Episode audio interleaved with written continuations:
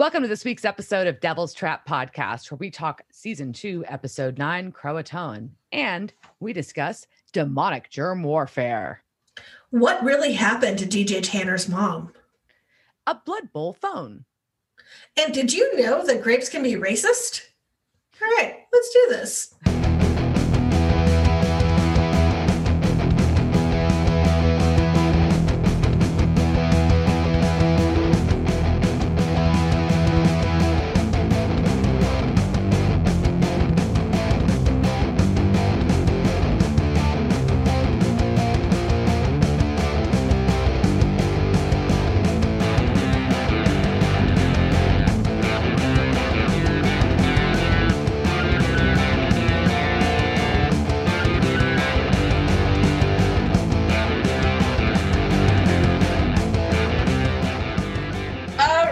So welcome to this week's episode of Devil's Trap Podcast. I'm Liz, I'm Diana. and on this week we're going to discuss season two, episode nine, Croatoan. Ooh, ah. so Diana, what's going on? Uh, I got back from family vacation, which was six full days with my parents and my sister and brother in law and my niece, uh, driving to the beach. So we spent lovely days on the beach. And then we went to New Orleans for a night. And uh, then I came home. And then it was 4th of July. And uh, now I'm back to work. Wow, But the one th- exciting thing that did happen yesterday, we want to give a shout out to our friend Sarah, who uh, her and her husband Justin had uh, their first baby, uh, Julia Parker, yesterday. So congratulations to Justin and Sarah. Congratulations. Way to put your penis in Sarah, Justin. High five. That was a good job. Look what you made. You made it. You made a thing. so, yeah. Uh, so yeah, how about you? Oh, you know, just living the dream. Uh, I started watching all seasons of RuPaul's Drag Race because I've never seen it before. Um, so there's been. Yeah, I, I was like, ah, I found it. It's on uh, like Paramount Plus has it, but I've Oh, never yeah. been. And so, yeah, I watched a couple of seasons, and now I'm just like, oh, I guess I have to watch the rest of them. Yeah, obviously. I mean, basically, the show where people are crafting and putting on makeup. So I'm like, yeah, Right. I, I want to watch this and like find makeup tricks that I, you know, that I can use. Sensible. I like it. I like it. Yeah, that's pretty much my exciting life right now. It's like I binge watched a couple of seasons of RuPaul. Um, and yeah, and that's about it. Really, there's nothing exciting going on in my life right now. Uh, Well, while I was in New Orleans, I did go to a haunted place. oh, that's right. So, Diana, did you have a seance? I did not have a seance, but we went to Muriel's in Jackson Square, which was a lovely restaurant, by the way. And uh, the story is that um, the owner of the building, um, hundred, hundreds of years ago, 1800s, I believe it was. Um, don't, don't fact check me later. Anyways, apparently he lost the building in a poker game and was so distraught he didn't want to give his building up. So he went upstairs and killed himself. This is long before it was a restaurant, by the way. And uh anyway, so in the building, they always have this one table set for two. So they have a table set for the spirit at all times in the downstairs downstairs area. And then upstairs they have a seance room. And so this it's this fucking badass like parlor with like everything's like red and pink fabric and dark and moody. And then they have the seance room, which has a leopard print sofa in it for the record, and a really cheesy little like lit up crystal ball, but it's a really well decorated, really cool room that is their seance room. Yeah, I'm kind of very jealous of that decorating.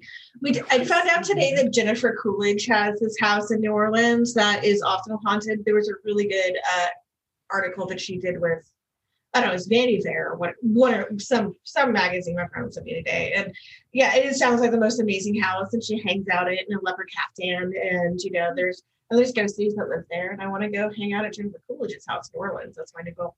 Um, yeah.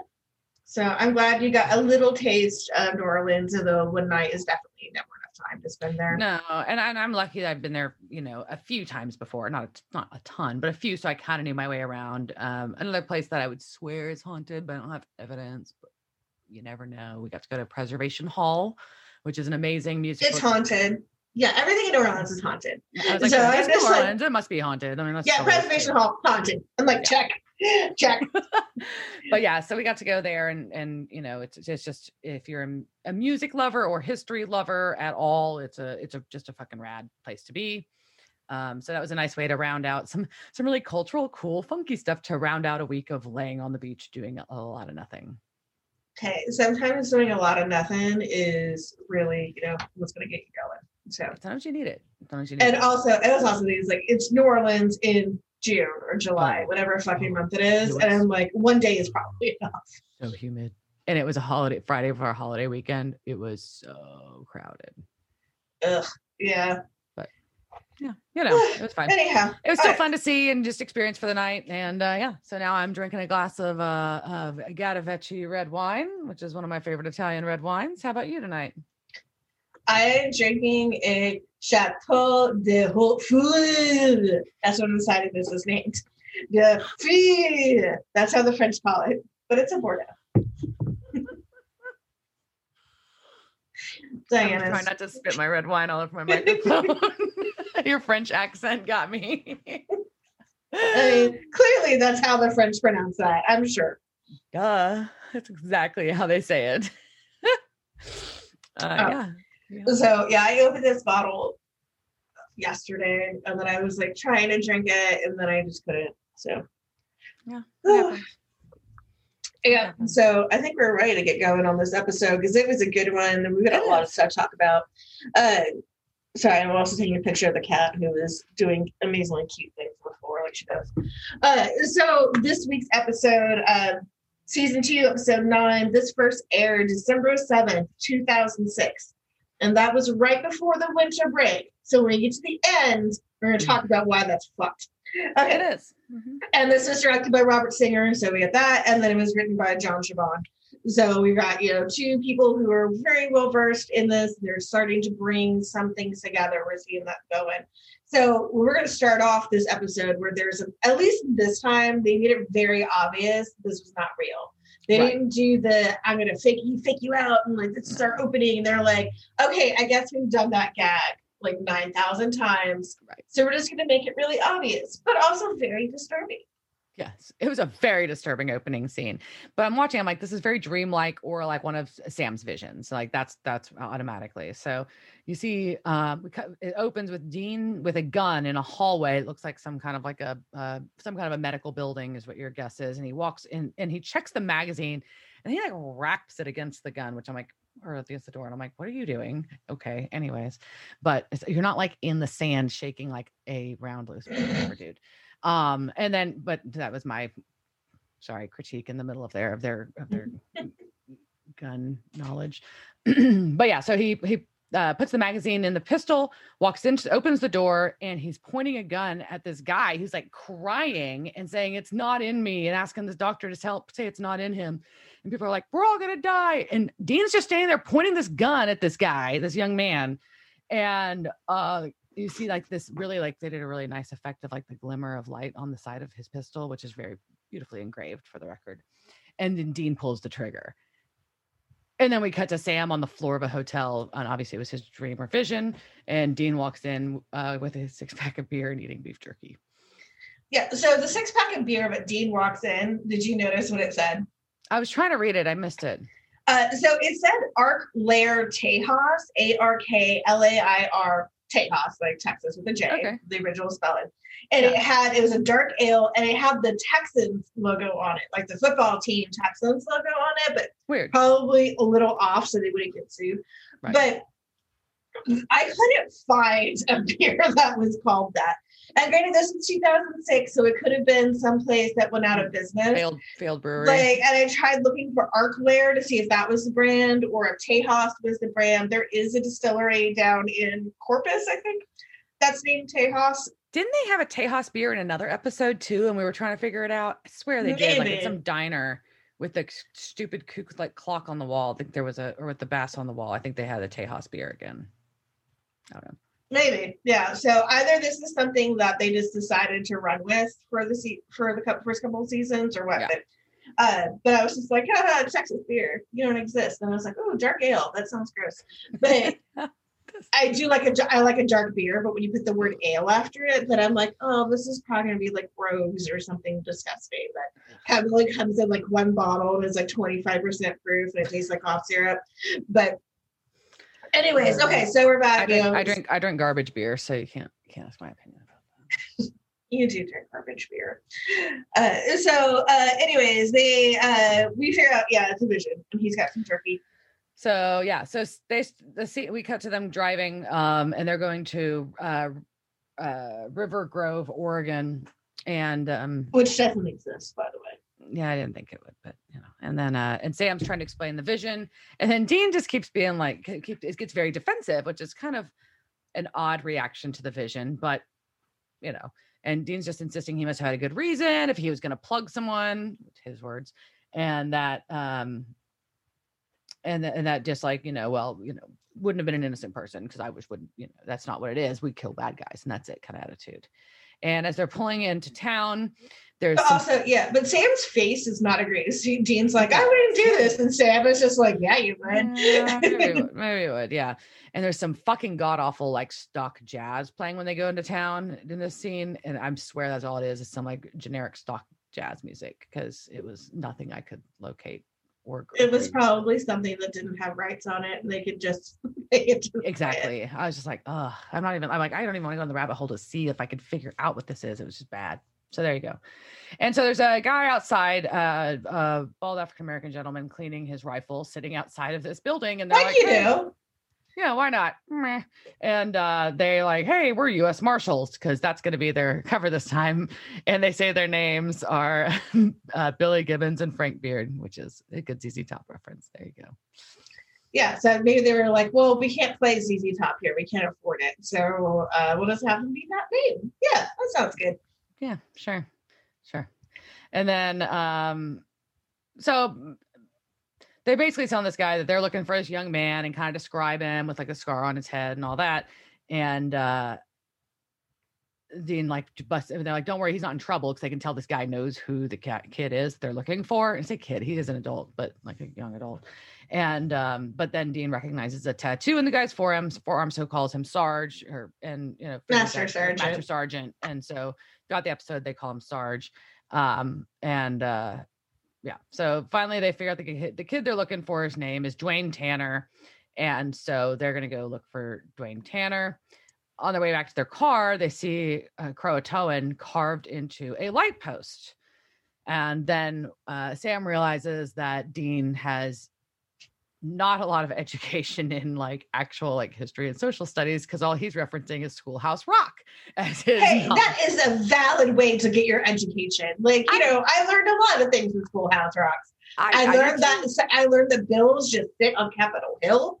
Um, what else did I learn from Schoolhouse? I mean, maybe that's all I learned. that one that was the biggest one that most people remember and i definitely played it when i used to teach uh, at the college i played that video every semester I hope you, I hope you get the proper copyright for that. nope. Um, maybe maybe it was a college was, class i don't have to yeah, do that right Fair use, fair use. Yeah, it's for education. Uh, Mm, yeah. anyway, so it's um, on, it's on YouTube. Who cares? Anyways, um, yeah. So, um, anyway, so at this point, Sam is basically filling in Dean on the background of Roanoke, um, which uh, Roanoke was for settlement in the United States, and everybody disappeared from it, and all it was left was the word Croatoan carved in a tree. Short story, right? that's a quick way to sum it up. Sure. Uh, so uh, they decide, like, they kind of gives them that lesson, and then they're like, "Hey, we should probably go get help. This this is really weird." And then they're like, "Let's go call like Bobby. Let's go call Ellen." And they're like, "Oh shit, can't. All phones are out." all the phones are out, including the payphone. And then they're look, but they've they've decided that whenever Sam, well, Dean has pointed out that whenever Sam has one of these visions, it's always tied to the yellow-eyed demon, or we like Old call yellow eyes. old yellow eyes. So anyway, so they're like, well, fuck, they can't call for help. They're gonna have to figure something else out. So they just go out, go for it themselves, and go try to find Dwayne Tanner. Um, and Dwayne's brother um answers the door, Jake, uh, who is played by Nolan Funk, who is also seen on Glee and Mrs. Uh, the Marvelous Mrs. Maisel. There you go. Oh, I wonder who he was in Marvelous Mrs. Maisel. I forgot. Um, Was it a big character or a big character? Uh, small character. Okay. A couple, a couple Yeah. episodes though, but um, but yeah. And so there's a real awkward, and then dad comes up to the door. And there's a very awkward exchange about like where his sons and mom are, and they're like, so the brother's like, okay, we're gonna go, hmm, and they pretend to leave. Duh. And of course, they go like stalk around the house like they do. Which I is- like you said stalk. My note says scuttle, and they scuttled uh-huh. across because they like they're bending down. They're like, "Da-da-da, you can't see us in the window, and so they're mm-hmm. scuttling like little crabs like across the room. Da-da-da, mm-hmm. We're gonna go to the back and we're gonna see, and then they're gonna be like, "Oh shit!" like what Oh, we mom mom's tied up in the kitchen and dad's carrying a giant knife and brother's being weird as fuck and so yeah and yeah We're gonna get some unsanitary bloodletting. This is Yeah. just like this is so gross. Like there's just pathogens being thrown everywhere. They're like, I'm gonna use this knife, which I clearly haven't sterilized. I'm gonna cut you, and then I'm gonna smack you with some blood. yeah, you're getting an Oh, infection of some kind. We just know, Yeah. like, we don't know what infection you're getting, but Like you're gonna get one. Like Yeah. something's gonna happen to you now. So of course they bust in because duh, they're not going to sit there like in the window and just watch this shit go down. And dad lunges at them with the knife, so he gets shot a lot, um, A lot. repeatedly. And then the son, By. Dean, by the way. So Dean's the one who shoots the dad a lot. yes, yes, yes. And then the son, Jake, jumps out of a window, and Sam's like following, like pointing his gun at him, but Sam lets him get away as he runs into the woods. Well, my theory is that Sam was like, I'm gonna take my shot, and then like, oh shit, I don't know how to shoot a gun. Like I always miss. So maybe this time I'll just save my bullets. And then like, oh, he just runs away. That's my Well, theory. he shot, he shot the, he shot the zombie chick real good.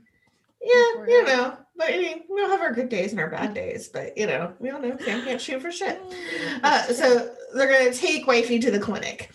yeah so they drive her to the clinic and there is a um uh, the nurse pamela who by the way is also a writer on letterkenny uh in real life Woo! so there's your we got another pitter patter uh Pitter patter, blood spatter. yeah Yeah. sonja bennett um is that is the actress there and then um so we've got uh dr dr lee is going to take a look at mrs tanner um mrs tanner plays uh mrs I, tanner I feel like you're talking about Full House, like the like the more you say Mrs. Tanner. Tanner. The Tanners. yeah, she is just, uh, Mrs. Tanner's played by uh, Chilton Crane, though, who was in Final Destination 2. So her character is used to fucked up deaths, and um, and she was also in Once Upon a Time, and apparently she plays another character in Supernatural later in the series too. BT. She is one of those many like, oh, why haven't I seen you Actresses. before? So um, so she's gonna get seen by the doctor, and then Dean just like Dean's out by the car still and out, unloads Mr. Tanner's body out of the trunk and throws it on his shoulders and carries it into the clinic as well, and uh, has to explain that to um, the the doctor that he's carrying Mr. Tanner's dead body. But I'm a marshal. it's fine. Nothing to be concerned here. No, no, I mean, at least I put him in a blanket. Isn't that nice of me? And and DJ's mom, Mrs. Tanner, because now they have a child named DJ, and she's just not there. So Mrs. Tanner also, she's like, I don't know what happened, but they have a devil in them. Mhm, And like, like, oh, oh shit. Well, that's probably that's probably not good. yeah. Um, And the doctor's not very bel- much like kind of disbelieving about the whole thing, which I don't blame her. I mean, you're a doctor and you don't live in this world and you're not watching the show like we are. We're like, of course it's a fucking demon. This shit's fucked. Whereas this doctor's like, yeah, that's not how science works. this is not. but but also, I'm like bloodborne pathogen. Like this is as a doctor, plague going. Yeah, like we're as someone who you, we were coming out of plagues. I'm like, yeah, that's how things spread. Uh, so uh, basically, Dean starts accusing Sam, like they're gonna have a talk, and Dean just like rails on Sam to like for not shooting the kid and calls him a Yeah. bleeding heart. And I'm like, well, maybe you just don't want to shoot a teenager. Like I know, like he was you trying to blood fuck his mom, but you know, Ugh, it- don't say that. that's gross. Very upsetting terminology, Liz. Ew. The whole thing is upsetting. Sorry, blood. He was blood fucking her. It's what he was doing. Um, but Diana's like, no, stop. I'm like, that's my word. Uh, so this is not the last time you hear of blood fucking. Sorry, guys, that's gonna come forever. Uh, so, but it's also like. I mean, yeah, I mean, Dean, like he's so He's really hard on him. He's very angry with Sam because I think he feels that they could have just that would have ended this whole thing, but they don't really know what's going on yet. So they don't know that it would have ended shit. Dean, I think, is just concerned. Dean is just kind of like not in a in a figurative way, in addition to a literal way. He's going guns blazing, and Sam's like really like wants to go in like thoughtful and.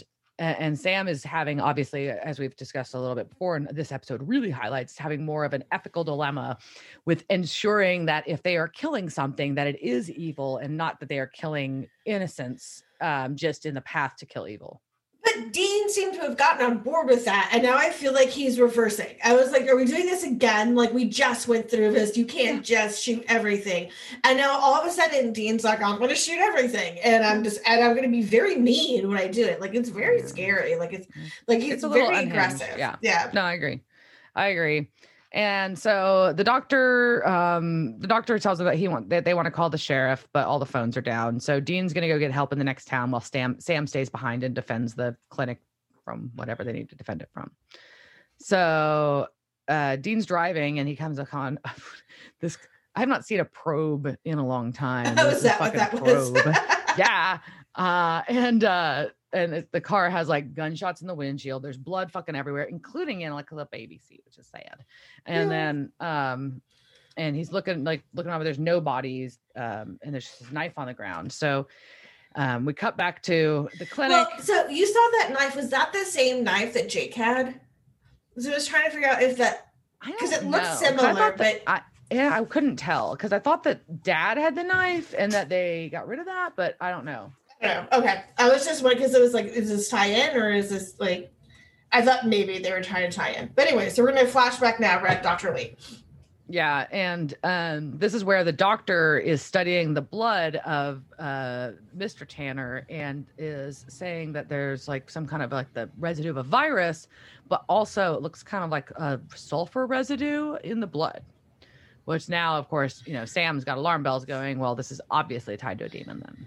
I'm like, what fucking microscope work did you do at med school, bitch? Like that you can figure out sulfur in blood? Like, I don't think that was any class you took. Like, I'm pretty sure there was no like pathogen class you took where you were studying, like, and I know you're in a small town and there's not like a lab nearby and you're just the lab. I guess. but. I'm like, so you're an expert in like fucking examining blood types and Right. you There's- know what like- the and, like- sulfur compound is gonna Right. And then like, oh, that's yeah, we just saw we totally looked at this sample in my like my, you know, blood pathogens class. We had blood with sulfur. It's just a normal thing. It's just a thing we looked at, right? And I can tell, like, this is what sulfur looks like when it's in blood. I No. mean, you should have been like, it's kind of yellow and it smells like eggs. And Then I would believe her. But Right. you know, just like, oh look, there's just like a yellow, there's like a yellow ring around the collar around like the cell. Yeah. it's just like clearly that sulfur. There's little devil horns that like poke out of it. you see a little pitchfork stick out. It has little tail and little hooves. Oh man, that's the cutest little blood blood thing ever. Oh, oh, little demon blood. All right. Uh, so- so so Dean's driving. We come back to Dean Dean driving, and there's like I wrote three cars and hillbillies led by Jake blocking the road. See, and I wrote that it was the Bundy militia because they're in Oregon, and so I'm just like, oh yeah, this is totally the right wing people, right wing Bundy's Aw, Bundy's militia. Hey, hey, he might not. Hey, you know when I say he's running for office. I think. Goody. Yay. Okay, so we've got Diana's hillbillies, my like pro like my pro right wing people, the alt right militia. do- that doesn't have anything to do with this. They're they're just people like, like It's if the Oregon. people- hold on, they are locking down a town. I don't think the right wingers would do that. I'm just saying. Well, they want to shoot everybody, so I mean, I think they're right. I mean, like if you thought the Bundy militia didn't want to shoot a bunch of people, you should probably go back and reread that story. Ah, so I think they just wanted their land, man. They just wanted their land. Anyway, and, they- so and these guys just want their apocalypse, so it's cool. Right. So these guys are this, the, the road's blocked, and Dean's like, son of a bitch, you know, like he's thinking, he's like, well, shit, this is not going to go well. And some dude like pops up at his window and is like, oh, the road's closed due to a quarantine called by the sheriff. And this guy's just like a doofus, by the way, like a very like- doofus character. Like, what the fuck? Where did Well, this guy I- come from? Okay, if you've never been outside of Port, I, I think you've been to Portland, right? But Nah, I've never been. Okay, yeah, I was gonna say like outside of Portland, like Oregon is full of a bunch of fucking redneck hillbillies. Like Yeah, they're they're yeah, they they look like that doofus. Oh, I'm sure. Yeah, it's supposed to be a very lovely state. For the record, I just It's I've never had it. beautiful. I just And don't care about craft beer or hippies. So But you know what is there is Tillamook. So you can go and they have like all the fresh cheese curds you can eat and they have all the fresh ice cream and it is a really good thing. Like I, Yeah, I highly recommend going to the Tillamook factory thing, whatever it is, because yeah, you get fresh cheese curds and it's delicious. I Uh, like that. I support cheese and ice cream. So, Yep. um, yeah. So, anyways, Dean Dean's refusing to get out of the car for this guy, so Dean slams in reverse and uh, is dragging this guy on the side of his car, and they start shooting at baby. yeah, we don't see any bullet holes in her though. So I'm surprised. It was a lot of shooting at the side of a car, which is a pretty broad like area to hit. So kind of surprising. But anyway. yeah, she's she's got a lot of space. You know, but and and Doofus is like hanging on as he's driving away. So we cut back to the clinic, and um, the doctor is talking about how this could be some kind of a disease. So she wants a blood sample from Mrs. Tanner. And as she's like trying to talk Mrs. Tanner into getting this blood sample, uh, Mrs. Tanner snaps and starts attacking the doctor and Sam. And so he knocks her out with an oxygen tank. And he was there. I mean, at least he didn't shoot her. You know. Yeah. So um, while Dean's trying to drive back to the clinic, um, Sarge, good old Sarge from earlier in the episode, steps out in the middle of the street with the rifle that he had been cleaning in the, in the middle of the, or at his doorstep earlier. And they were kind of like this really awkward standoff, both trying to be like, "Are you one of them? Are you one of them?" kind of a thing. And they finally um, get Well, I love like during the standoff, they're like, are you, like, are you what? No, I'm not. Like, well, you could be lying. Of course, it's exactly what somebody who is possessed would say. I'm like, I'm not one of them. Of course, I'm not one of them. Yeah. So they finally get like kind of like a, a, a like a loose Truce-ish. piece. Yeah, truce. Yeah, truce. We're just gonna But they're gonna they're gonna drive with guns pointed at each other. It's gonna be very awkward. It's hilarious. Um, and uh, yeah. So And we, we we find out that also during that that Mr. Rogers tried to attack Mark with a hatchet. his neighbor, his neighbor, neighbor, Mr. Mr. Rogers, attacked him with a hatchet, and they had to put him down. Yeah, so we've got Full House and we've got Mr. Rogers. Like this, this is a great town to visit. Right. So, yeah. And so now the nurse, uh, Pam, is trying to leave the clinic. She's freaking out because um, it's she needs to go see her boyfriend or some shit. Sam explains that it's safer to stay, which actually is good timing because right then Dean and Sarge arrive. And um, so Sam and Dean decide they need to go have a fucking talk because, like, well, hey, you can't get out of town. What's going on? When and Sam needs to share the info that the doctor found, which that it could be a virus. And so they were there's a reference to demonic germ warfare, which I found not hilarious, but hilarious. And It is uh, hilarious. It's red blood to blood, right? So Yeah. And then, uh, and then that's when Sam also shares that Dad had a theory. John had a theory about um, Roanoke, and that uh, Croatoan was actually a demon's name. Uh, it was a demon of like pestilence and and uh, disease. So pestilence. I love some pestilence. And so it's like a demon, a plague, and pestilence. Uh, so uh, we're about to go into lore here, but first off, I just want to say that's some fucking bullshit. Um, also, like we, you've already talked about Daevas. We talked about David like in season one because we talked about it on the on this podcast. We've talked about Daevas. Uh, Resheph is a very like somebody went through a very esoteric like book of demon names and pulled this shit out from somewhere. Like i had to like go through like 17 references to get back to it. But that there's yeah there's no actual history of demonic warfare. Sorry. I wish there was. But you know what? There is a lot of history on oh, that's roanoke. Roanoke. So is this time for lore? it's time for lore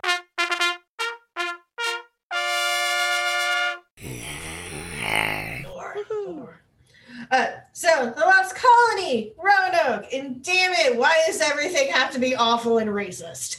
Uh, so, which I guess I should have known anything that was like researching into colonization of Americas was probably going to end up having some things, but where it came out, I was not, I was not prepared for, but it makes a lot of sense.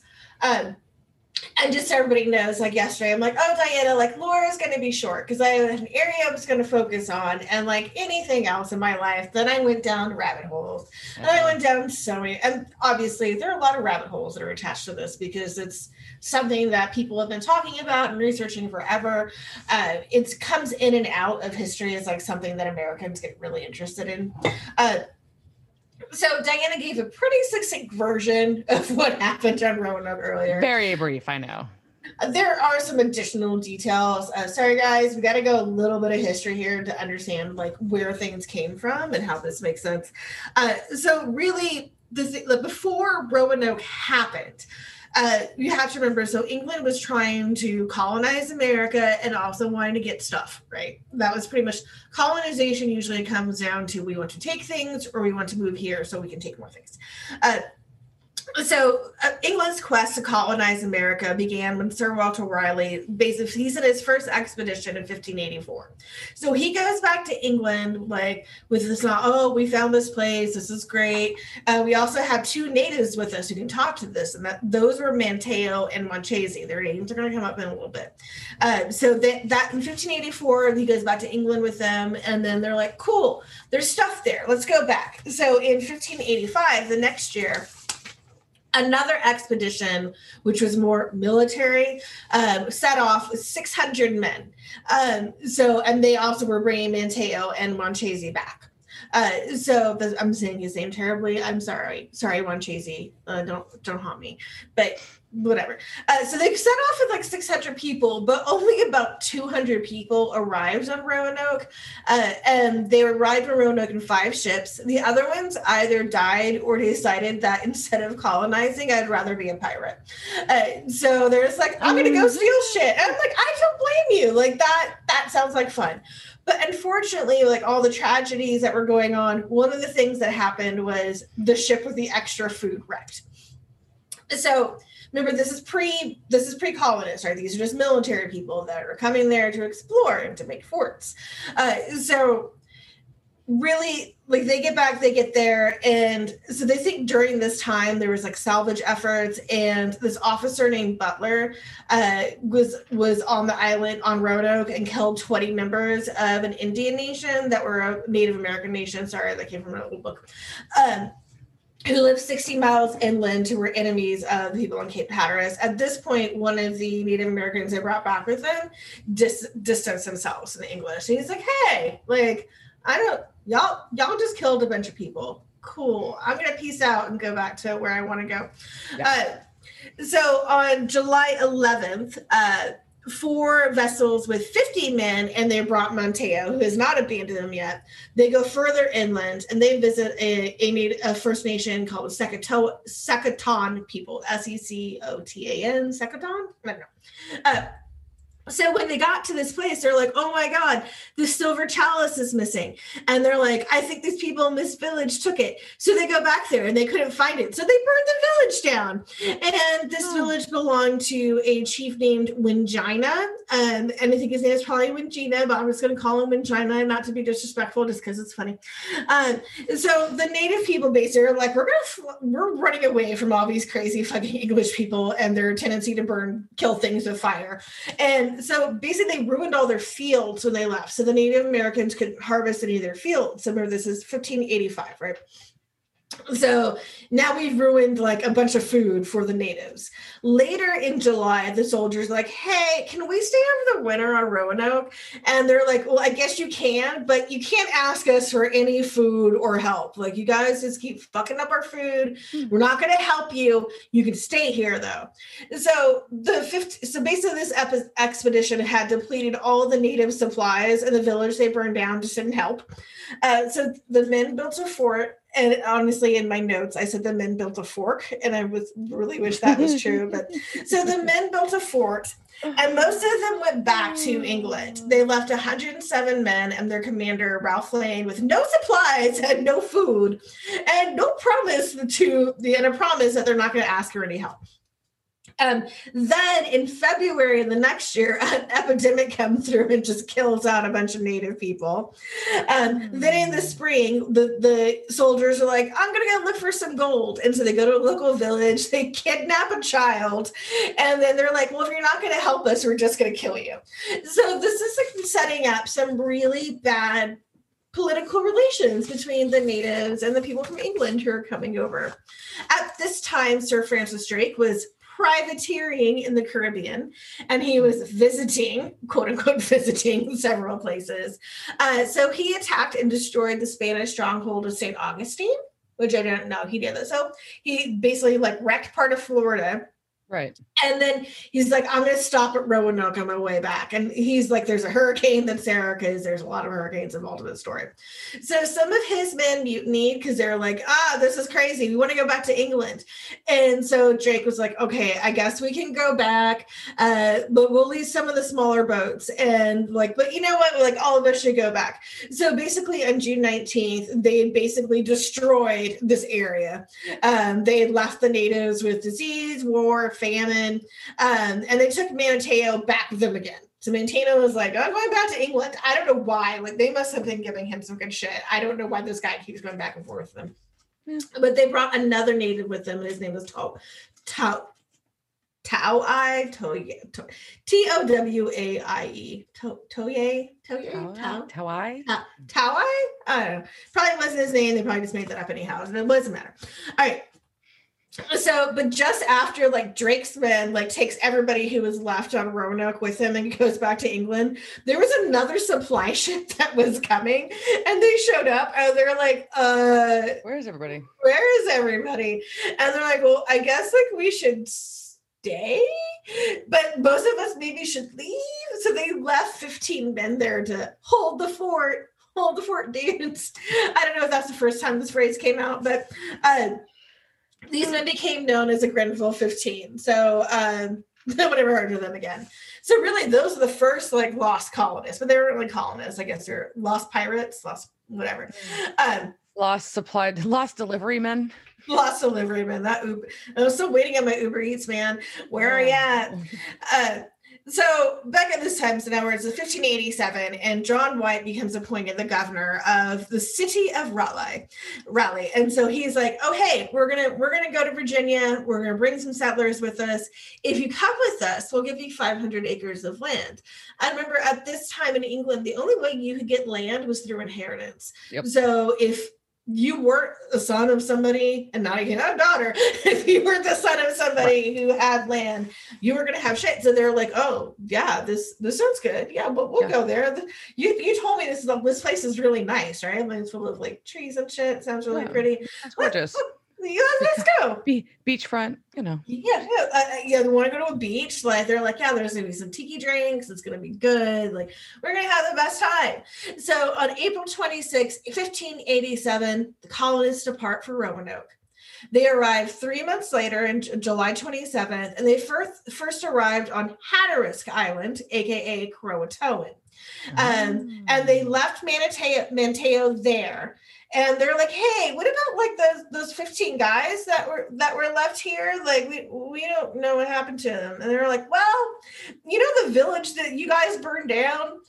Well, they found those guys and they came back and they killed. So they killed a couple of them and the rest apparently fled back to England, but you know, they probably fled back in a small boat and you know, Probably didn't make it. Yeah. It's a long, it's a long No, boat no. ride. Very long boat ride. No one knows. No one knows what happened to them. So, um, so now like they're okay. We're gonna go forth and we're gonna colonize. So they're leaving Croatoan, and but they were actually trying to go to Chesapeake Bay. They weren't trying to go to Roanoke. So they were trying to go north, and they're like, oh, we're gonna stop at Roanoke on the way. And they're like, maybe to see the fort. They're just like, I don't know why, but they're like, we're gonna stop here. Um, so, and they're like, oh, this is all abandoned. Like, so the fort was still there. There just wasn't anybody in it.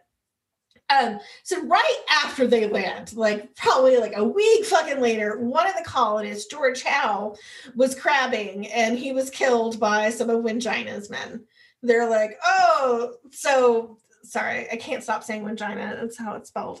Uh, so the next day, uh, I- 20 for, my, for the record in my head, I was like, what? wa- He was crabbing. So he's bitching about something. And I'm like, Yes, oh no, he was- he was actually like fishing for crabs. He actually trying to get crabs. Yeah. Okay. The, one of the first. The Which first is also people. funny in its own way. Yeah. It's there we go. always- Sorry. I'm Uh, like, Diana's over You're here. trying to get crabs, and when Gina attacks you, you know, like that, that that's what happens. That's how you get crabs. Is from when Gina. Oh, Uh, attacks. Yeah. when Gina attacks. Uh, so 24 of the colonists, including John White, basically go to a village of holy shit, this is the longest village name. Das Monacade. Well, I don't know. They they go to Wingina's village. Um, basically cross to them. They're like, we're gonna seek revenge. And they're like, we're gonna raid. And they actually unfortunately killed one of the, the natives that were friendly to him, not Wingina's men. So they're just like, you're brown. yeah. And then, oops, wait, you were you were nice to us. Oh, Oh. fuck. You're our friend. You're our friend. Okay, so that was August 8th. So 10 days later, Virginia Dare, the daughter of Eleanor Dare, whose father was John White, became the first English pers- person to be born on the land that would one day become the US. It's going to become very important for later. So, guys, remember Virginia Dare. All right. So uh, the colonists are like, okay, we need to go to Chesapeake Bay because that's where food is going. And, you know, the supply ships should be going there. And one of the, the ship's captains was like, no. So there was this guy named Simon Fer- Fernadan- Fer- Fernandez. I do not know why I could not just say Fernandez, but all right. So Simon Fernandez, who was this Portuguese sailor, there's a bunch of controversy that goes back and forth that you know he was like a really good friend of Sir Walter Riley's, but there's a bunch of things that are like he was trying to sabotage the whole mission, like doing this for Spain and other things. I think a lot of that's political bullshit, um, but this in the theory though, like he was like, no, I can't take you to Chesapeake. I'm going back to England. I can't take any of you with me though. Uh, I can take one person with me. And they're like, well, I guess John White can go back. And they're like, he's the governor. And John White's like, no, I should stay with you. And they're like, no, you should be the one that goes. Like, so he gets back on the ship. And Fernandez puts him on the slowest boat, which arrived weeks after the fleet got there and didn't arrive in England, but they took him to Ireland. So he goes to Ireland.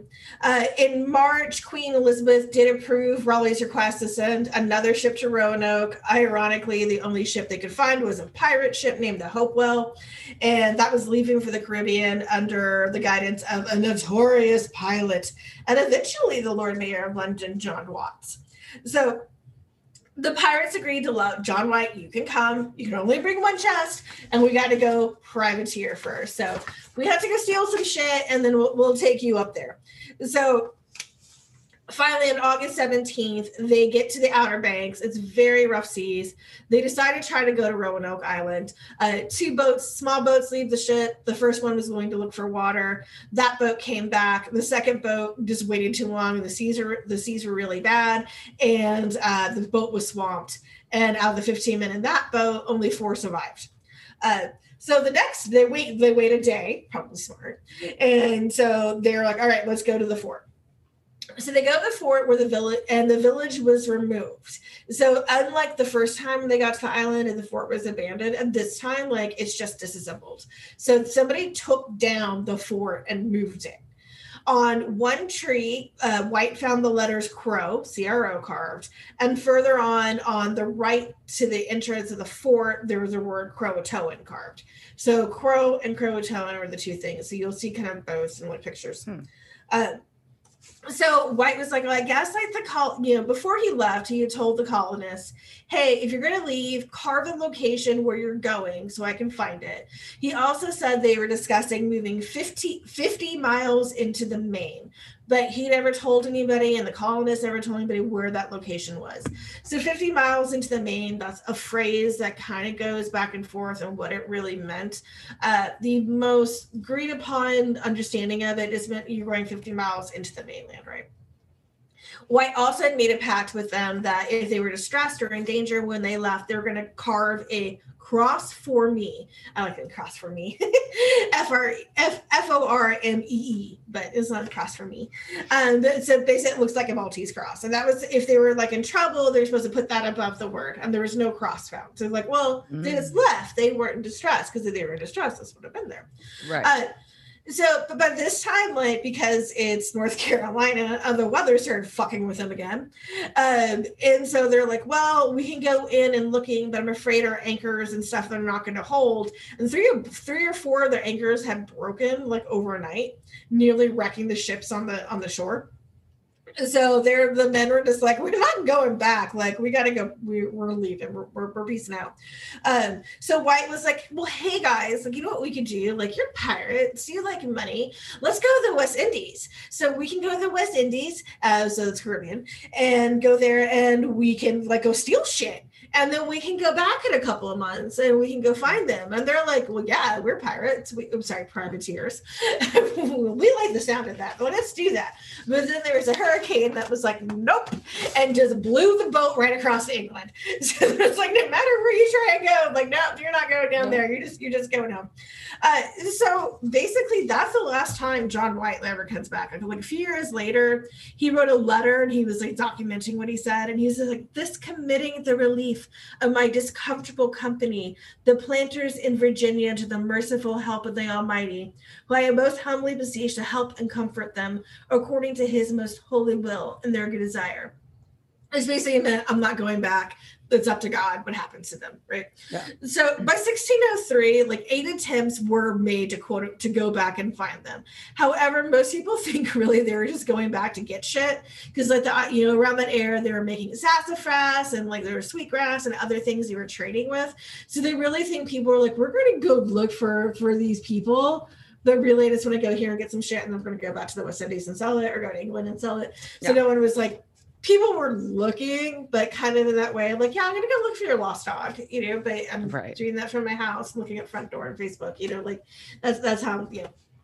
Mm-hmm. So but yeah. what what the fuck happened to these people? Right. This is the main the main mystery that has been going yeah. on forever. And there's a bunch of theories.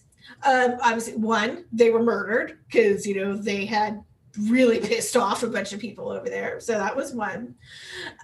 One was that they were absor- absor- absorbed into the local native populations or captured as slaves, either for them or for somebody else, like Spain going through there as a, oh, look, we found some people, they can come work for us. Um, one theory is they were the victims of cannibals, or either they were the victims of cannibals or they became cannibals because they got really hungry and had to eat each other. Um, one theory is they could have encountered a new world disease that they couldn't fight um, or that the Croatoans thought they were witches. Um, and so they executed them, or that another witch like got to them. So there was a witch in North Carolina who ate them. That's one of my favorite.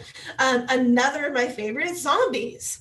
So according, and this kind of ties into this episode.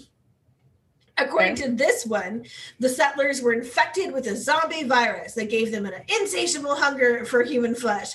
And so the remains would have been long gone before White got there. Because when they were found in graves or, or skeletons, they were just gone. So zombies. Zombies is a really good theory. Um, or the other two main ones were they moved about 50 miles inland. So that's becomes moving to the main, right? And there is uh, has been archaeological research into an area called Site X, which coincides with some things they found in different maps and other stuff, but it's kind of boring. Then you know, people go there, they've dug up they've seen some shit. That's Site X. The other theory is that they went to Croatoa, which is also called Site Y. So, did they just go to Croatoa, aka Hatteras Island, which is the modern Hatteras? So, there is the mm. founder of Croatoan Archaeological Society is Scott Dawson, and you, if you're reading into this, if you're watching anything on the History Channel or a Travel Channel or anything, fucking Scott Dawson is there. Um, so I'm actually kind of annoyed with. I'm just like I just got tired of seeing him. Um, so Scott Dawson basically forms the Croatoan Archaeological Society, and they spend a lot of time on Hatteras working with archaeological groups from England because the American people are investigating this. I don't know. So they dig up a bunch of stuff, and they're like, "Oh yeah, we found all these things. They found like a rapier, and then also like a signet ring. I'm like this is proof. It's proof they settled here." I'm like, "Well." No, it's proof that people traded with some white people. That yeah. you know, like there really is. It's not. There's no definitive proof. Um, one of his theories, though, was that you know the that they basically became mixed race, um, and that the the natives who were settled on Croatoa, um, their features became progressively lighter, and many of them had gray eyes, um, basically through intermarriage and assimilation. Uh, yeah there was a surveyor named John Lawson who worked in Hatteras um, and up and down North Carolina in the late 1600s and early 1700s. And he said that, you know, he saw light skinned, light haired, gray eyed people who claimed to descend from white people. And this was about five generations after uh, the disappearance. Um, there's also the oral history of the natives from this area that did include stories of Raleigh's ship and also a ghost ship that appears there looking for the colonists. Uh, there's a ghost ship that just like sails up and down there. They're looking for them, which I really want to go see that. Um, he also told them like oh yeah these natives are wearing english dress. He gave me they gave us chickens. Those aren't native to america. Where the fuck did they get chickens from? Um, and then he also had a native guy named eno will. And he was like oh yeah like talking books and speaking papers and like some of our ancestors were white. So uh, that was one of the main theories. But also Diana, have you heard of the dare stones? No. Okay so in 1937, there's a man, he said his name was Louis Hammond, and he was like, I was just up on the Chowan River, which is about, uh, about four miles outside of Edenton, North Carolina, which oddly enough is eight miles from what is now Site X, right? He was like, I washed this in the river and there's words on it. It was a pretty big stone. It was like 21 pounds. It was like a foot long and a little less than a foot wide. So this gets taken to Emory University in Atlanta. So he goes to Atlanta with the stone that he found in North Carolina. Hmm. So he takes hmm. it there and eventually gets everybody excited. Uh, they decipher it, and on one side of the stone, they are the words and and I Anais Dare, who was uh, Eleanor's husband, Anais Dare and Virginia, so Virginia Dare, the, the child. Yep. Went hence unto heaven, 1591. Anya Englishman shoe jump, whatever. Uh, on the other side of it was basically a note that said, Soon after you go for England, we came here. We have had only in misery war two years, about half dead before two years more from sickness being four and twenty. Savages arrived with a message for, for us from a ship. A short time later, they were afraid of revenge and all ran away. We believe it was not your ship. Soon afterwards, the savages claimed that the spirits were angry. Suddenly, they murdered all but seven. My child Virginia and Anais were slain with much misery. We buried all near four miles east of this river, Chowan, upon a small hill. All their names are written on a rock. Put this there also.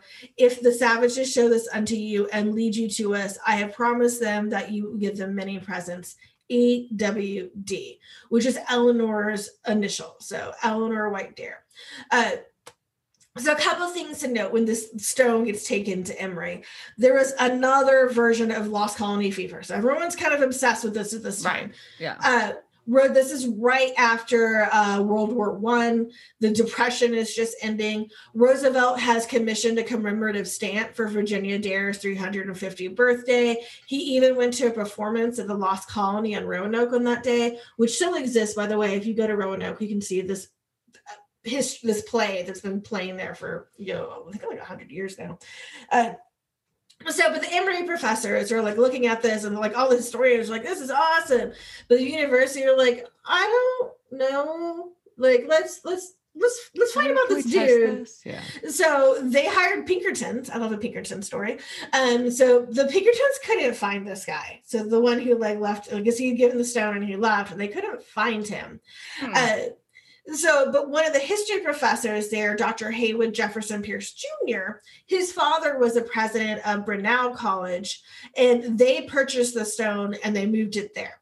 And so they wound up paying, like they ended up paying like a thousand dollars for it. Uh, so they're like, oh, because it said like there's something that's the all these dead colonists, they're on another rock. We'll pay a thousand dollars for anyone who can find the second stone. Right. So oddly enough, a bunch yeah. of these stones start start showing up. They ended up finding like they ended up having like 47 different stones that come up with like messages and like they're all like different things. What? Uh, no, people aren't skeezy. Yeah, no, they're they're totally legit. It's not like these poor people there. It's like you mean just carve some shit in the stone and this guy's gonna pay me. Like right. they were literally just like paying out this money like right and left to everybody who gives us stones. Uh, so the stones are still at for now, and but oddly like the original one they can never actually like prove whether or not it was real or not. Like mm-hmm. they've done like a ton of tests on it like you know like oh we have modern science now modern science can figure this out and everyone's like nah can't figure it out. Like it could be real Weird. could be fake. Nobody can prove prove or disprove it. One of my favorite stories about this though is that university has a ghost. Her name is agnes she's got some really fun stories about her. Uh, but one of the historians at Brenau were like, oh no, she didn't show up until the rocks got here, which I think is really funny. But then I know, uh, Diana, you're also talking like, Liz, what about the racism? You, you said there's going to be racism. And I was like, I can't, I can't, you know, I have to tell you that. Uh, so I mean, I felt like that we we covered that a little bit with the oh, oh no, it gets, you're brown, you're brown. I killed you because you happen to be brown. Like I thought. oh no, oh no, we're getting to white supremacy shit. We're getting like way beyond that. It's like oh shit. Okay, so there's a quote from Brent Lane, who is a member of the First Colony Foundation Board, and he said, "The Roanoke voyages have nothing to do with Virginia Dare and the poor lost white people, the lost cause of the 16th century, and all that Southern Gothic shit. The real story is geopolitics, colonization, the advancement of science, and the development of investment. So I want to talk a little bit about Virginia Dare because this was the the rabbit hole that I went down that I was like, oh shit, oh this is good. All right. So pretty much Virginia Dare became and still is like a mascot for Anglo-Saxon dominance. So basically it's a story of like she was this precious white girl and she was surrounded by all these dark savages and they tortured her. Um, and it really kind of like the idea of her had kind of faded into the background until the 1830s when uh, there was a poem that was written out about her called The White Doe. And in that poem, an evil sh- even shaman turns her into a deer. She is killed by the wicked native Wanchese, remember one of the original natives. Yeah. And she dies in the arms of a noble brave at a sacred spring, and her corpse dries up and produces scuppernong grapes, which gets turned into juice. So we have this whole like Christ figure thing, you know, she dies, she comes back, she yeah. makes water into wine. Um, so, ironically enough, there also was a Virginia, Virginia Dare wine that started to be produced right about this time. Mm. Uh, so, in 1835, mm. a winery opened on Roanoke um, that produced a wide range of wines, including Virginia Dare, made from the Scuppernong grapes that grew wild among the South. The wines oh. were sweet and had an oddly pungent aroma that nobody wanted to drink, but they were desperate because they didn't have a lot of things. And they had a pretty picture, pretty girl in the picture, and they became really popular until Prohibition and that brand actually was sold several times. Uh, it was eventually abandoned in 2011 until Francis Ford Coppola brought it up. And he began telling Virginia's story of the four wines that he released in 2014, including the White Doe, Manteo, two arrowheads and the lost colony and each of them had a colonial era story behind it. Um, and then eventually coppola was like oh these wines are actually made in Ge- geyserville not off of this shitty shitty ass wines. But he renamed the place virginia dare winery and there's like no connective tissue to north carolina virginia or the yeah um, but so, in addition to the wine, there was also Virginia Dare tobacco, which basically featured a blonde with her titties hanging out next to a lake surrounded by swans. So, like, you can get Virginia Dare wine, Virginia Dare tobacco. All um, my favorite things. Yeah, you know, I do listen to wine and tobacco. but then, and, but basically, like, up until this point, it's about to get real bad. But like I said, there was this idea of this poor girl who was, you know, killed by savages. You know, she was yeah. the first, first American, first American, right? Yeah. Uh, so after World War One, amongst the push for women's suffrage, there was a broadside that basically a newspaper article type thing of like like their broadsides are more like just kind of like sheets that you printed out or you wrote out and you handed around to like basic pamphlet. I guess the pamphlet's probably the, the easy word for it. Uh, so the title of this word your country's danger from feminism women's suffrage and socialism. We plead in the name of virginia dare that north carolina remain white yeah yeah um, ironically, the women did get, you know, we, uh, got the right to vote. Um, but to the day that it Yay, passed, suffrage. yay, suffrage. The that date that it passed, August 18th, 1920, is Virginia Dare's birthday. So that did happen. Weird. Um, so also at this point though, you can buy like uh there's like I said, things are just running wild. You can get Virginia Dare dresses, which was crick to Chen, uh, China, whatever. So basically, it was a silk dress with a scarf collar and rows of like buttons. So if you see like the 1920s pictures with women's have kind of like that boat, the boat neck, Yeah. and then have the buttons on the side. That was a Virginia Dare dress and became very popular. Um, Hmm. but then, you know, this you would wish like this would kind of like it was like oh that's 1920s like that that, that probably ended. Uh but no um the alt-right piece of trash pete brimelow has a website named v-dare which uses a white doe as its logo and urges tight restrictions on immigration from non-Euro- non-european countries. So really right supremacist bullshit. So somehow this is still happening today. Like her name is still being attacked to it's just insane So weird. People That are is- weird, man. People, people are crazy. weird and what they what they latch onto is it but Yes. I mean, I'm like, and like, and I won't lie. Like, part of me is like, she had fucking like, she'd been, you know, dead for hundreds of years, and people are making fucking wine, tobacco, clothes off of this shit. I'm like, fuck yeah, capitalism, but not, but cut, save the, hold the racism, please, hold that part. Let's, yeah can we have like can we can we get the wine without the racism that's what i would really. I i would like my, it was, it was sweet. It's probably terrible. Actually, I don't want that wine. I really don't want to drink that wine. It Sounds sounds fucking awful. It sounds like really disgusting. Well, one of the other things too, that the Scuppernong greeks they actually have like a white skin and a white inside, so they're like, yeah, you know. Yeah, so uh anyways, yeah, they're they're racist grapes. So we're just not gonna drink those. We're just not gonna drink those grapes. Racist grapes. That's right. You didn't know it was a thing, but now we know they're racist grapes. Uh, so I'm going to end this on some non-white supremacist things, just because I couldn't go out in that. Thank you. There, there are lots of other fun legends that came out of this. So one of my favorites, uh, I told Diana earlier that Edgar Allan Poe was going to come up tonight. Yes. Um, so when he died in 1849, after he disappeared on a trip to Virginia from Pennsylvania, he basically turns up unconscious and babbling in a gutter in Baltimore. Yay, back to Baltimore. Um, and there's Like a legend. I'm just kidding. There's a legend that I've I've probably woken up babbling and incoherent and gutter in Baltimore once or twice, but um, so but allegedly on Poe's deathbed, he whispered the word Croatoan. Uh, Mm. The infamous stagecoach, uh, infamous. There's a stagecoach robber named Black Bart. Um, so he supposedly etched the word in the wall of his prison cell right before his release in 1888, and he was never seen again. Uh, there's a horror author, uh, Ambrose Bierce. He vanished while in Mexico in 1913, and the bed he last slept in alleg- allegedly had Croatoan carved into a, the bedpost. Hmm.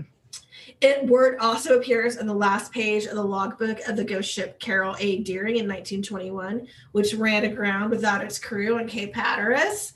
So that's there. That's creepy. That's creepy. And uh, there's also a legend that Amelia Earhart reportedly scribbled the word in her journal right before she disappeared. So, yeah. And if, yeah.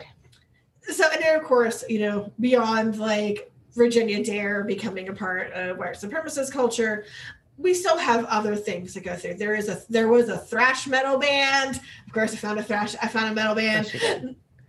There's a thrash metal band named Croatoan from Virginia. They were active. And- 2000 Go ahead. Go, Oh, ahead. We'll, we'll get to that. So they were active 2009 to 2017, and they're actually a pretty good band. I actually kind of like some of their stuff. There was a metalcore band named Zao, and they released a song named Croatoan that came out in 2021. I listened to it. I have no idea what they were saying. Maybe there's a secret in there about what happened to it. Is it, is it Cookie Monster voice? It's Cookie Monster, but lots of. So they could have been like, Cookie Monster. they could have told the exact. It's not enough for me. Yeah, they're like, we left Crow, we left Roanoke, we went to Croatoan. We got them like maybe the whole story is in there. I don't know. According to their band, they were based off of its origin without clear definition. The word Croatoan embodies an unsettling feeling of helplessness, helplessness to me.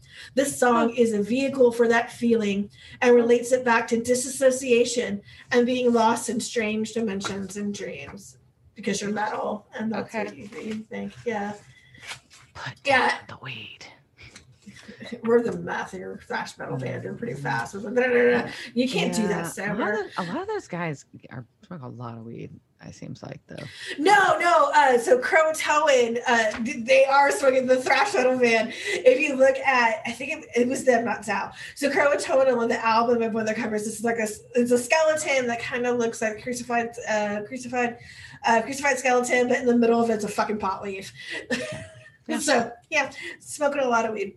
But I think Diana wanted to bring up the So, the other way that Croatoan has come through. so apparently, there's also a rapper who calls himself Croatoan.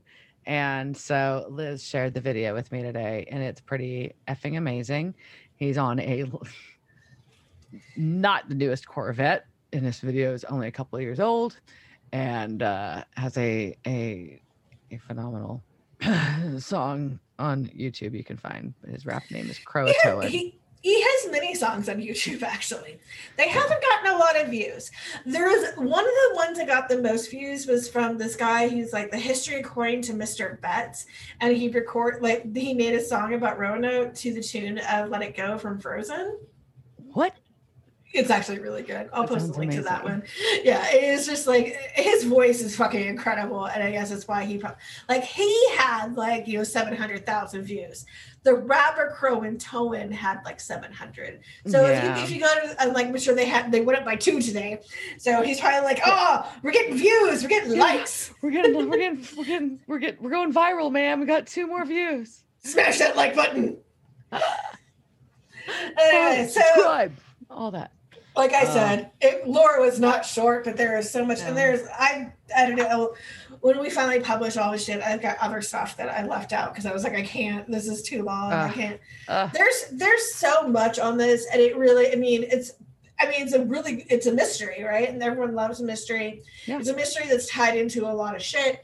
Um, and science has tried to address it in what they in ways they can, and they haven't been able to, and that just keeps people's interest peaked. That's just all there is to it, you know. Because we assume now that as as technology has advanced and as our society's advanced and all these kind of things, we're like, oh ha ha ha, that wasn't fucking magic clouds. That's a fucking rainstorm, you dumbass. You know what I mean? Like we've figured shit out, and then when there's stuff that hasn't they're they're not magic clouds. Well, I mean, they might be. You never know. I'm just, Okay. but you know what I mean. Like we've we've like we're like oh, you know, there's scientific answers for a lot of things, but when there's still things that are inexplicable, that that kind of tugs at us still. Well, and you know, one of the things I read, Which is about- why we watch this fucking show. It's why I watch the show, but also just like there is is a treasure hunter obsession, right?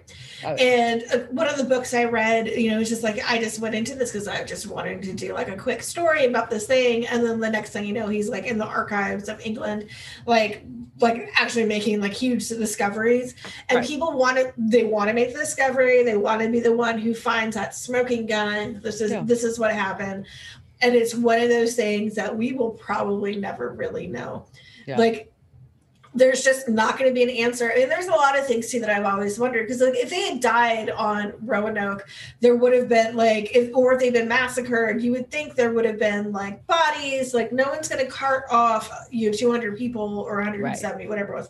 No one's going to cart off that many skeletons. Like those Mm. skeletons would be there somewhere. or some evidence of them somewhere. Yeah. Yeah. Unfortunately, though, I think on Roanoke and also on, on Cape Hatteras, there was just also a lot of development and really bad things. Like I read one story, there's like, oh yeah, like we were just cl- on on Hatteras, or like they were just clearing things for development, and like the construction people, it's like, oh, we found bones and we don't want to say anything because it's going to stop our, it's going to stop what we're doing. Ugh. So they're like, yeah, we just bundled up the bones and put them in a trash bag and moved them, reburied them somewhere else. So and there's and there was also a lot of bad science, you know, a lot of bad archaeologists and like things that were just done wrong. So it's quite possible that the answer was there at some point and somebody just done fucked it up and bulldozed all that shit, threw it in the ocean. Uh there's all sorts of things like oh like the site's actually in the waters there's people who are doing archaeological surveys in the water people really do just become obsessed with this like scott Yeah. dawson scott dawson you're obsessed lay off man. Nobody likes you. You talk a lot. Hmm. I, if I'm, I'm creating, I'm creating nurse nemesis right now. Fuck you, Is that, Scott is that your goal? Okay. Come at me. Come at me, Dawson. Like, yeah. Anyways, uh. all right, so that was Croatoan, but it could have been zombies. I'm going Could have been, zombies. zo- could have been zombies. That's why you couldn't find them because they ate all the bones. Like they were, they were oh, super like they like ground that bones down. Like Chompy, chomp chompy, chompy zombies. choppy zombies. But I guess like what happened to the zombies? Maybe they went into the ocean to try and get to the next island, and then they just drowned because zombies. Or they or they made it there and they kept walking and was just a legend we haven't put together yet. Yeah. Huh. they just became they became West Virginia. Oh man. Whew. Oh. enemies right left to that. Yeah, yeah. All right, so oh, we're gonna get back. So like we're at so they're this at point. the clinic and sarge wants to kill mrs tanner because she's obviously got the virus thing whatever it is and that he's afraid she's just going to get stronger the longer they wait and so the, the, she's trying to convince sarge that she's not infected but he's like pointing his gun at her and she's pulling at his heartstrings and bawling saying no i don't have it they attacked me which is a lie and oh you know you've known me my whole life blah blah blah blah blah and says that the other people are infected, not her, which is like, oof, it's a good lie. And uh, Dean, um, uh, Dean asks Sam if he's sure that she's infected and that she like really did this. And uh, Sam kind of like, uh, yeah, but like kind of a subtle yeah. And so we see um, Dean pull the trigger. Dean executes the shit out of her, and it's very uncomfortable. I am so uncomfortable with this. Like it just, she was not exhibiting signs. Like, Other than earlier when she did attack. I mean, she did. oh yeah, attack. earlier she did, but at this point, I'm like, you just straight up No. murdered her. Like, but but here's the thing. Here, here's my thing. I'm not defending because it was really dark and it was very fucked up, and I was very uncomfortable. I'm like, no, he didn't. No, he didn't. But so I'm. I don't want to go down a tangent too far. I promise I won't. But I recently read this book series called uh, uh the series called Peeps. It's Scott Westerfeld. If you're into your YA fucking like dystopian fiction, there you go. But eh, the concept in um, Pe- Peeps is actually short for parasite positive. And so this whole book, like they're really big on parasites, which is fucking freaky, by the way, too. So there's actually a lot of like, here's a its whole chapter is a paragraph, eh, is a whole study on an actual type of parasite that you might have, and then it goes back into the story. But it, lo- big summary is that vampirism exists, but vampirism is a parasite. But the parasite makes you do things to help you spread the parasite, like lie, like behave a certain way, like spread it. Like they were all compelled to like bleed on each other in this, in this, like so whatever this virus was doing, it was propagating its own existence. So it was almost more like a parasite than a virus. And that's what I had to say about that. Anyways, and so the You parasite would also it. make you lie. Yeah. I'm just laughing. 'cause- I'm just laughing because you're like, Spread you it. would spread it. I was like, "You spread it, spread spread it, spread it real good. But they, uh, but so the concept would be that instead, uh, to the virus, instead of being a virus, was actually a parasite in this case, which would be like a demonic parasite, and its whole intent was to re to keep to continue itself, right? So it would be trying to spread itself in that regard, so that it would. I said it again, I know, but so that would it would compel you to do things to save yourself because you are its host. Anyways, that's my whole thing. Well-. That's where I was. Well, I mean, technically, you know, I mean, viruses are parasites. I mean, Yeah. they are they're organisms. They're you know, and they're a parasite. So it's trying to self preserve. Preserve. It's saying, hey, well, I can't I want them to kill me because I can't keep spreading if I get killed. Right, So- my, my goal is to replicate. And so, Exactly. yeah. And I agree. Like, no, I was like, I was saying she wasn't infected. I just say it was really, it was Brutal. disturbing. It was a brutal, it was a brutal murder. Like, it was not killing, it was a fucking murder. And like, you could have just like shut the door. I don't know. I, I've got very, I've got mixed feelings about that part, but at the same time, yeah, it was very uncomfortable and I didn't like it. And Sarge was like crying and it was weird. So anyway, so we cut to nighttime and they're like looking at the blinds. There's like three people like standing on the corner watching the clinic. Um, and Sam's like inspecting the knife that Dean had found earlier. Uh, and and they're just going through uh, baby baby's contents are laid out within the clinic at this point. Um, so but they agree that they need to get out of there. Uh, and uh, Sarge points out that there's a lot of good folks, a lot of folks outside are good with rifles. So they'll basically decide they're gonna need explosives. So Sam's gonna make medical bombs. I mean, like you do. I mean, he, he yeah, he's like, I, I have shit in here. I read Anarchist, the Anarchist cookbook. I know how to make this. I can make some shit blow up. Yeah. So they're working at that. And then you hear someone bang at the door, and it is Dwayne, the guy they've been looking for this whole fucking time, is there. He came to them. And I would like to point out this time that he is played out by um, Diego Klattenhoff, who is Shane Oman in Mean Girls. Oh. So Mm. he is he's banging Regina. He cheats. He is the one that Regina George cheats on Aaron Samuels with. And they were hooking up in the projection room above the auditorium. Just saying. Apparently he was also on like Homeland and some other shit too, but this is the most important role he ever had. I heard that Regina George was hooking up with him. Hey, see? See? And then he becomes the spring king, spring fling king. Anyways, that's Dwayne mean is girl history. there you go. Uh, Dwayne, Dwayne is played by the guy who played Shane Oman, the most important role of his life. Um, anyways, so doctor's gonna check him out, but and he's talking about how he's seeing people getting dragged and being cut, and of course he's got like a cut on his leg. He wants to know where his folks are, and everybody's like, "Oh, pause! You're fucking bleeding, dude. Fuck this shit." And they're like, "Well, the virus takes like three hours to incubate, so we need to just tie him up and wait it out." And so Sarge ties him up, and Sam pulls Dean aside. He's like, "Yeah, this is the fucking dude you shot in my vision. This is how it's gonna go down." And Dean's like, "Nope, nope, nope. We're we're not gonna wait. You know, I'm, we're we're gonna go. I mean, I am gonna go ahead and kill this motherfucker because I'm sure he's infected with this shit. So I'm gonna lock Sam up." This is real fucking dark, and we're like, "Where the fuck is Dean's head right now? This is not good, and it's very uncomfortable to watch Dean go down this path." So Dwayne's ba- we get the scene basically what it was. Well, we basically get Sam's vision from the intro of the episode where Dwayne's begging, saying, "Please don't fucking kill me. I don't have it." Blah blah blah blah blah. I And didn't spread him. It's not in me. I didn't spread him. didn't spread them. I didn't spread them. Um, and then uh Dean's pointing the gun at him, like it's about to go down, and but he hesitates. It was a little intense. And then we cut back to the Winchester brothers making medical bombs. So uh, I, I, was calling it Molotov assembly line. Like it was right. It was very like very. it was Like, it was a Molotov assembly line for sure. Yep. Yeah. And the doctor comes in and is like, Well, it's been four hours and Dwayne doesn't have any sign of being infected. So we think he's good and clean. And um, Sam wants to know why Dean hesitated. Dean won't really answer. He's kind of like playing it off. And then so um, Sam goes to get more supplies to make more Molotov cocktails. And Pam locks Sam in a room with him and is trying to like half ass come on to him, but really she's attacking him. And then she tackles him and cuts him and rubs her blood on the cut. Yep. So they become blood brothers.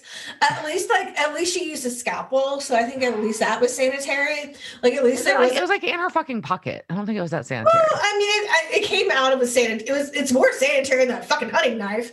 Like Ah, so. fair, yeah. fair. Yeah. So they um everybody busts in the room and Dean and Sarge shoot at Pam. And then there's a big debate about if they should kill Sam or not, since he's probably infected. And so this is causes like one of those whole like ethical dilemmas. It's kind of like it's kind of like zombie dilemma. Like if, if you get bit, do you want to just get shot or do you want to wait it out and see if it actually if you actually turn? One of those things. But um they go back and forth. The um basically they uh, Dean says everyone else needs to escape and he's going to stay by, behind with Sam and that's just all there is to it. And also gave him the keys of baby. Like he gave the. he was was- done. He was saying he was saying farewell. I'm going to die here with my brother. Take my car, which is pretty heavy. That's heavy, man. Like, take the explosives is one thing, but take baby. I'd be like, you gotta find your own ride. Uh, here's some explosives. Like, you're good to go. Like, there's plenty of abandoned cars out there. Just go Yeah. find one. I'm sure the doctor has a car. Yeah. I'm sure the nurse had a car. Right. Dwayne got there somehow. Yeah, Like- and then and Sarge can't live that far. This town's really fucking small. He probably had a car somewhere, which is weird though, because I guess he chased down Dean, but whatever. Yeah. So Sam's like, well, and then Sam's like, why aren't you going? Wants him to go, and also it's at, po- at one point in here is when uh, Dean confesses to the doctor that they aren't really marshals, and she just says, "Oh," and walks off. it's really fucking weird to me. I'm like, okay. I mean, nothing to do about it, but it's just kind of funny. She's like, we are Oh. marshals. Oh. All right then. Moving on. Um, so um while Sam and Dean are having their brother and brother alone moment now that everybody else is supposedly gone, they're Sam basically says, look, look, let leave me here, let me shoot myself. Like, you don't have to kill me, just let me fucking do it. I don't understand. And Dean goes actually down a really dark uh, path explaining about how he doesn't want to keep going. And that's why he wants to stay with his brother. He's tired of his life, tired of the job they do, tired of all of it. Can't do, can't live normal life, can't have normal life. So he's just fucking done. He's ready to be out. Yeah, it's it's real depressing. Yeah. Uh, and he's also just like this isn't about dad like this is like yeah, an overall thing yeah. but i think you know this is also an interesting turning point too it's just like okay well this is different than the other things where it's like i'm accepting right. this but anyway and, so, and i think it did tie a little bit in which he didn't say was that but it was i think it's implied here is that like yeah i'm done because i i'm not going to do it alone like i'm kind of done anyways but i'm really done if i have to do it by myself I yeah. think that was like the unspoken part. But anyway, so someone circles back and the doctor's like, the doctor came back. So somebody's back after they've been sitting there for a while and like, hey, I need you to come see something outside. And they run outside and the town is fucking empty. There's no one there at all. Very weird. So they go back. Just disappeared. Town just we don't know. Yeah. So they cut back to the, the lab, and Sam's blood is clean. He's not infected. And even the samples that she had checked previously from the tanners are all fucking clean now. So there's no more sulfur, no more sign of virus in them, which is fucking weird. Also, like, maybe you didn't need to kill everybody. Yeah. Ooh, ooh. Oops. Oops. So Sarge and uh, Dwayne are going to leave town together. Um, they're like, fuck this, we're out. There's no one in this town now, anyways. Um, the doctor is going to go make a report in the next town over if they'll believe her. Is what she says. I'm like, nope, they're not going to believe you at all. This sounds insane. Um, and um, yeah, so they're, you know, the brothers kind of talk about like why Sam was immune, where did everyone go? It's kind of like the questions that we are left with right now. So we cut to Sarge and Dwayne are driving, and Dwayne's like, hey, can you pull over? I need to make a call. And I'm like, mm, do phones work again? What the fuck's he doing? And then we see him pull out a little blade and he cuts Sarge's knife or cuts Sarge's neck with his knife, which is sad and fills his fucking blood bowl phone like Meg carries around the stupid fucking blood bowl phone and fills well, technically with- this this was a chalice and my theory is this is the chalice that went missing uh, back on Roanoke that caused all the okay. people okay. yeah, okay, okay yeah like so the chalice just has been like causing all these problems and it's just going through that's my theory but anyways yeah so he sticks him and then like collects all his blood collects all his blood and I was just thinking I'm like that's like that that fucking blood bowl phone Meg used, but that's okay. Uh, and um, he's he says basically like that he knew that Sam would be immune and that there was no one left behind, and his eyes turned black like the like demon possessed eyes. Okay. So a couple things too, like that I've been thinking about. So beyond the where did you get the chalice from? Because uh, I'm just like you just did you didn't have a backpack with you when you went into the duck shop. Like, what the fuck? Like, where the fuck are you keeping the chalice? But more importantly, he says no one left behind, and the doctor was there. So was the doctor right. a part of this? Because she's like, they're like, we want to make sure that he's infected. We want to make sure that he's immune. Right. And we had this doctor who could read, you know, figure out where sulfur yeah. is in blood. You're so right. I didn't I, think about that. Yeah. So I'm wondering if the doctor was part of it because he didn't kill her. He said no one left behind. So I have a th- I theory is that the doctor was one of them. Interesting. Huh. Well, we cut we cut from this scene to our final scene of the episode, which is uh, Sam and Dean. They're on like the edge of a of a waterway of a river of some kind, drinking beer, talking. Drink the Tejas beer too. Just Tejas beer again. Yeah. I think it's because Dean was like, I can't finish the six pack, so he put it in the Jeep, the Jeep and in baby with him. Yeah. yeah. Well, and then Sam wants to know why what Dean meant about being just tired of everything. And so Dean's trying to say, look, I, I want to go take a break. I want a vacation um, I, I, I just, I need to get away. Let's go to the Grand Canyon kind of a deal. And Sam just wants to know where. No, no, no. You just from. said Grand Canyon kind of deal. You left off the part where he says, I want to go to Hollywood and try and bang Lindsay Lohan. Oh, yeah, he did say that too, which is a good Mean Girls, tie-in. There we go. There we go. Full circle. Circle, circles back. Yeah. But yeah, you're right. You're right. And, um, and Sam wants to know where this is all coming from. And then the part that makes you angry when you know this is a cliffhanger for a little mid-season break, but we don't have to wait because we are watching it on Netflix now. But Dean admits to Sam that he is keeping a secret from Sam that dad told him about Sam. So Dean's going to reveal the secret at some point, But not now. but not today. So fuck you. That was pretty much just like we're gonna go on a break and just gonna say they, they, they have to tell you in the next episode, right? I mean, they have to tell you. Like you don't have to give. I don't want to, but they have to fucking tell you in the next episode because otherwise it's just fucking irritating. I'm just saying.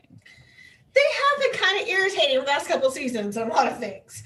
So remember how like, well they if- if- stretched if I out were the stretch- Sam and they were like, well, if I was Sam and he's like, I know a secret. Dad told me a secret about you, but I'm not going to tell you. I'd be like, fuck you then. I'm out, brah. Like, I'm gonna beat you with my Tejas beer, and you know, but or yeah, no, bail. like, fuck you then.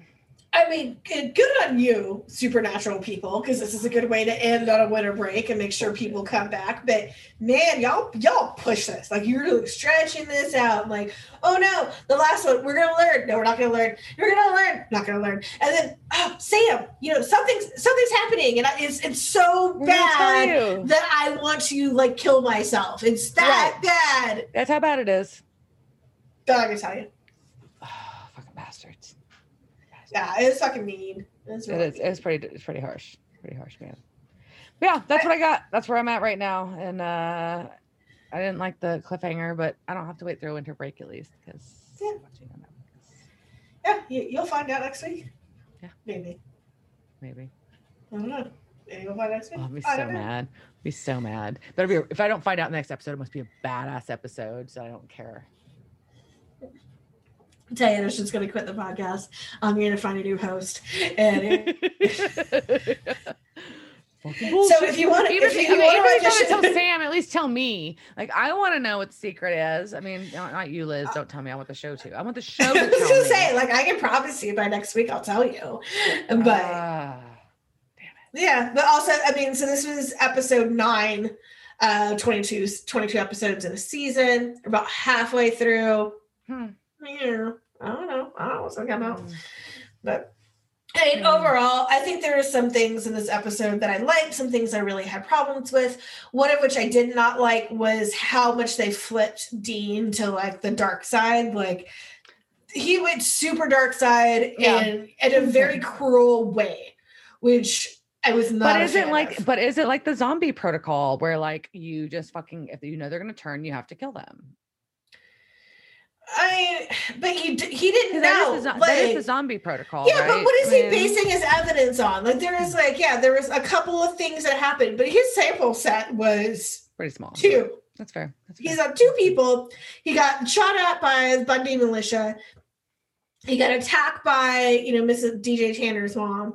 But I guess that's what happened to Mrs. Tanner. Wait, by the way, Oh! Dwayne, Dwayne. We don't know what Dwayne's middle name is. And the, and the Oh! brother's Jake. And the brother's Jake. Oh!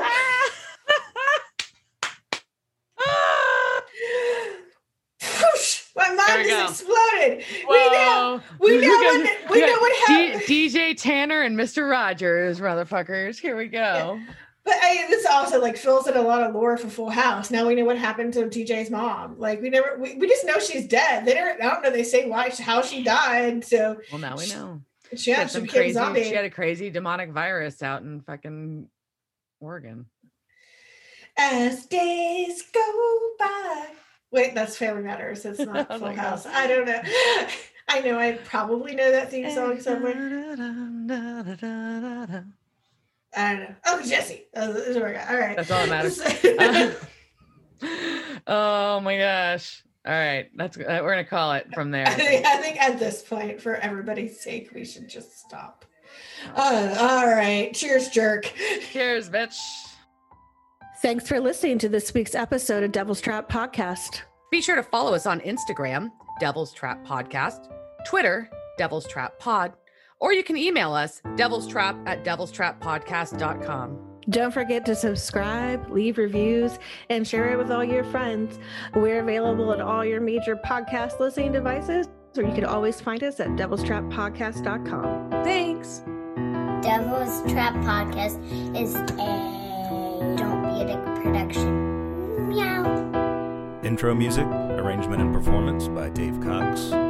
Piano arrangement and performance by Bobby Orozco. Meow.